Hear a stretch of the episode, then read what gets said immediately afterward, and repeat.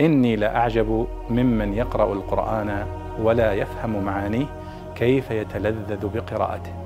كيف يتلذذ بقراءته.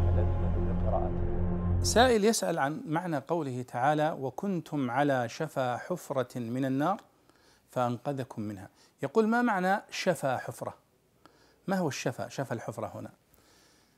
فالجواب أن يقال إن شفا الشيء هو طرفه وحرفه. فيقال للمنطقة المرتفعة الجبلية التي تطل على مناطق منخفضة مثلا مثل جبال السروات فإنها تطل على تهامة. فيقال للمنطقة الحافة هذه الجبال المطلة شفا الشفا وذلك موجود الآن مثلا الطائف يقال منطقة الشفا المنطقة التي تطل على مكة وتطل على تهامة.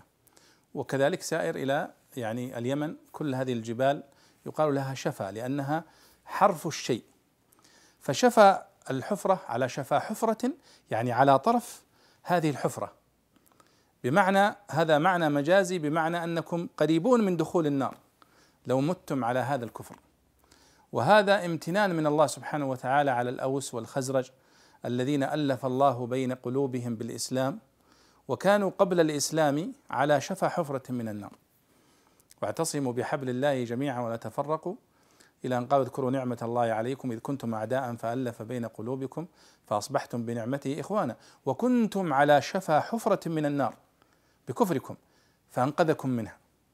فصور سبحانه وتعالى أنهم كانوا لو ماتوا على هذا الكفر لكانوا على وشك الدخول في النار على شفا حفرة يعني على طرف الوقوع في النار.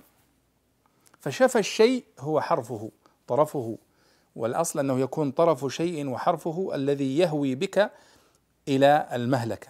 كما قال الله سبحانه وتعالى على شفا جرف هار فانهار به في نار جهنم.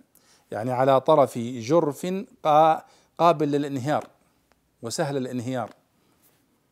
فشفى الشيء إذن هو حرفه. شفى الشيء هو حرفه وطرفه الذي قد يقع منه الإنسان ويقع في الهلاك. فالله يمتن على المؤمنين من الأوس والخزرج والأنصار رضي الله عنهم يمتن عليهم بأنهم كانوا على وشك. السقوط في النار. لولا أن الله بعث إليهم النبي صلى الله عليه وسلم فدلهم على الإيمان وعلى الخير فأسلموا فأنقذهم الله من النار. قال وكنتم على شفا حفرة من النار فأنقذكم منها. نعم. وهذا اذا معنى شفا حفرة هو طرف الشيء والله أعلم.